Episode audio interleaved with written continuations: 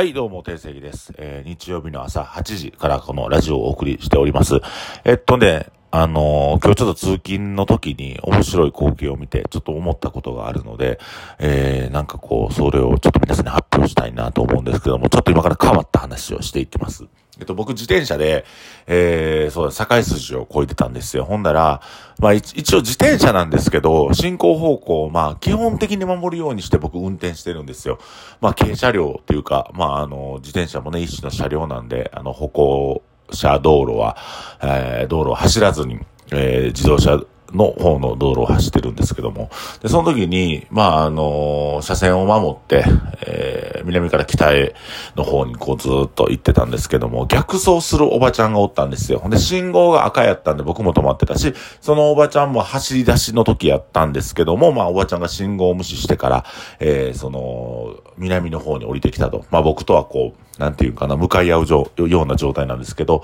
それで何もないとこで、バランスを崩して、あの、ちょっと小太りのおばちゃん、また小太りがだいぶ太ったおばちゃんやったけど、おばちゃんがよろけて、で、ドーンっていう止まってる軽自動車にぶち当たったんですけども、そのまま行こうとしたら、軽自動車の中におじさんが乗ってて、えー、で、同じぐらいの体型のおじさんが出てきて小競り合いを起こすっていうのを僕自転車こぎながらヒューッと横通っていったんですよ。で、なんかこれでた、ど、どう思います？この、いまあ現象に関して。あのーまずは、自転車はね、えー反対車線走らない方がいいし、自転車の運転がそんなに自信ないって、その何もないところでよろけるのであれば、歩道を走った方が安全ね。あの、道路交通法は一旦無視して、えーでも車道を走ってスピード早く帰りたいと求めて南の方に逆走してから、えー走り出しの時にバランス取れずよろけて軽自動車に当たる。軽自動車の扉に当たって傷ついた運転手さんは軽自動車が降りてそのおばちゃんを、まあ、怒るわけですよ。で、あの、これをパッて見たときに一瞬で思い出したのがバタフライエフェクトなんですよね。あの、バタフライエフェクトってわかりますか？あの、ちょっとしたきっかけが全世界のすごいことを動かすみたいな。まあ、あの、日本語で言うたらちょっと似てるので言うたら、あの、風が吹けば桶屋が儲かる。風が吹くということは猫が減るので猫が減るということはネズミが増える。ネズミが増えるということはネズミは桶をかじる。だから桶屋が儲かるっていう話なんですけどね。みんな一回は聞いたことあるんじゃないですか？バタフライエフェクトも同じような、こう、なんか、何やったかなあれバタフライエフェクト。なんか蝶々が飛んだらなんか竜巻か台風がどうのこうのみたいなやつやったと思うんですけど、まあそういう風に使われるんですけど、僕もそれパッと見た時に、うわ、バタフライエフェクトやわと思って。あの、まあ、目の前で起きたその、まあ、言った小さな交通事故なんですけども、まあ、それってどうしたら防げたんかなっていうふうに思うんですよ。えー例えば、そのおばちゃんが、うん、しっかりダイエットをして、えーとバランスも取れるように、運動神経も鍛えて、すっきり痩せていたら、例えばヨガ通うとか、ピラティス通うとか、体幹を鍛えてたら、自転車でこけることなんかないですよね。よろけることとかないですよね。で、えっ、と、その、おえーおっ、おっちゃん、車軽自動車のおっちゃんが、もし駐車場に止めて、えー別にお金をケチらず、えー近くの駐車場に止めていたら、この事件、このことって起きないわけですよ。で、えーもっと言えば、このおばちゃんが夕方の時間によろけながら自転車をこがなければ、なければいけない状況を作らなければ、えーその、まあ、小さい交通事故は未然に防げ、防げたと思うんですよ。で、交通事故って多分こういうことの積み重なりやなと思って、まあ、自分もね、気ぃつけなあかんし、交通事故いつ自分もね、引かれるか分からへんけども、まあ、そういうことなんかなっていうふうに思ったんですよ。僕も自転車こいでる時に携帯に気を取られてから、あ、ぶつかりそうやなっていう時って、まあ、多々あるんですけど、これ危ないですよね。で、えーっと、まあ、携帯を見ないように、携帯の、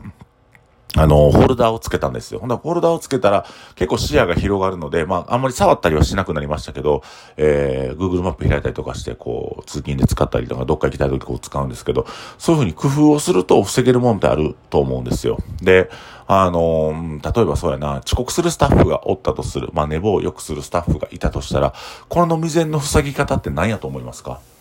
まあまあ個人で言うならば、目覚ましをつけるとか、ちゃんと寝るルーティンを決めるとか、まあ僕みたいにこう睡眠を測るっていうのも一つなんですけども、えー、まあ言えば、えー、まあこれ後で言おうかな。で、あの、昔ね、僕、会社のお金を横領されたことがあるんですね。すごい金額、結構な金額横領されたんですよ。で、その人は、えっ、と、他のとこでも、まあ、何百万というお金を横領してたんですけども、で、これを、ちょっとある大企業の、えー、方に相談したんですよ。どうやったら、これって未然に防げましたかね？って言ったら、お前それ金横領されたけど、会社潰れるほど金横領されてへんやろって言われたんですよ。まあ、はい。そうっすね、みたいな。んだら、給料上げたってよかったよなんぼ欲しいね。お前人の金取るけどなんぼ欲しいね。その給料やるわ。って言ったら、やめて、やめたんちゃうんかでも彼ね、その人は、僕はあの、横領した人は給料上げてあげたんですよ。実はお金取ってんの知ってたけど。上げたけどやっぱ飛んねんな。なんかスリルっていうか。結局は、あの、未然にそういうことを防ぎたかったら、どうすればいいかっていうと、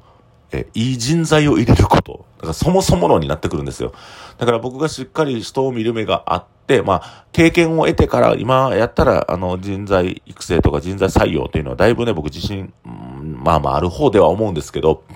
いわゆる飲食店の人っていうのは誰でも働けるから、誰でも入れるんですね。で、まあ、そこで横領されたりとか、えー、中でね、えー、男女の問題であったりとか、でも、まあ言っても、うん、その、一般ね、企業さんに比べたら飲食店っていうのは、まあなんかこの、誇れるような仕事ではないかもしらんけど、でもトップクラスに行くとやっぱ誇れる仕事になるわけで、あの、テレビとかでも取材されたりするようなすごいシェフっていらっしゃると思うんですよ。だから、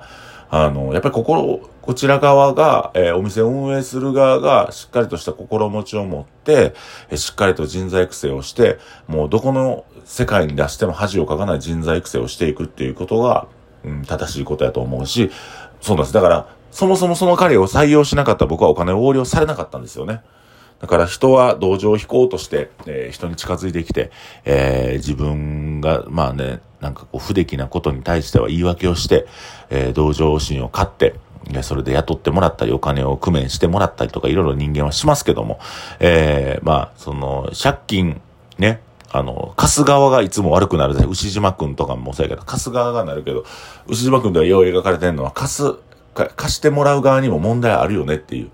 で、いう話やと思います。で、まあ、これちょっと話が飛躍しましたけど、あの、バタフライ、バタフライエフェクトというか、えー、何か問題が起きた時に、その小手先だけで物を見ずに、広く物を捉えないとダメだなと思って。で、まあ、まあ、何度もね、あの、遅刻する人がもしいたとしたらやっぱ給料上げるべきですね。給料上げて責任感持たすっていうのが、えー、大事なことやと思うから、もし、まあ、うちの周りでそういう、ね、スタッフがいたとしたら僕は逆に給料を上げて、えー、モチベーションを上げていくしかないんだなと思っています。やっぱりこう、うんそうやね、小手先で注意したりとか怒ったりとかしてもあんま意味なくて、また再発するので、まあそもそものその子の生き方習慣っていうのを、まあ抜本的に変えなあかん問題起きた時に、先ほどの自転車でね、小さい交通事故を起こしたおばちゃんって、多分これからもね、よろけてどっかぶつかると思う。最悪頭打って死ぬと思うんですよ。で、そうなった時に、後悔して、ああすればよかった、こうすればよかったと思うんじゃなくて、やっぱり、あのー、先手先手を打って、そうならないようにしていくっていう風に。で、僕、自分の母親にね、まあ、口酸っぱくね、ヨガ契約してるんで、ヨガ行け、ヨガ行け言うんですけど、まあ、行ってくれないんですよ。ヨガなんか行ってくれへんし。あのーね、契約してるんやったら毎日でも行ったらいいねんけど、でもね、いつ、いつ行くかって言ったらね、ほんまに動けなくなった時やと思うんです。人間ってほんまにあかんくなった時に動き出すから、えー、ちゃんとしっかり、あの、体が元気な時とか、まだ行ける時っていうのはまだ人間ね、あのー、行かないですよね。やっぱ、で、実際、もうヨガ行っとったらよかったなって思う頃にはほんまに体が動かなくなる時なる時なんで、まあそういうふうに考えて、なんかね、バタフライエフェクトというか、未然に防ぎたいことはあるけど、意外と防げないという話をさせていただきました。えー、訂正機がお送りしました。ありがとうございます。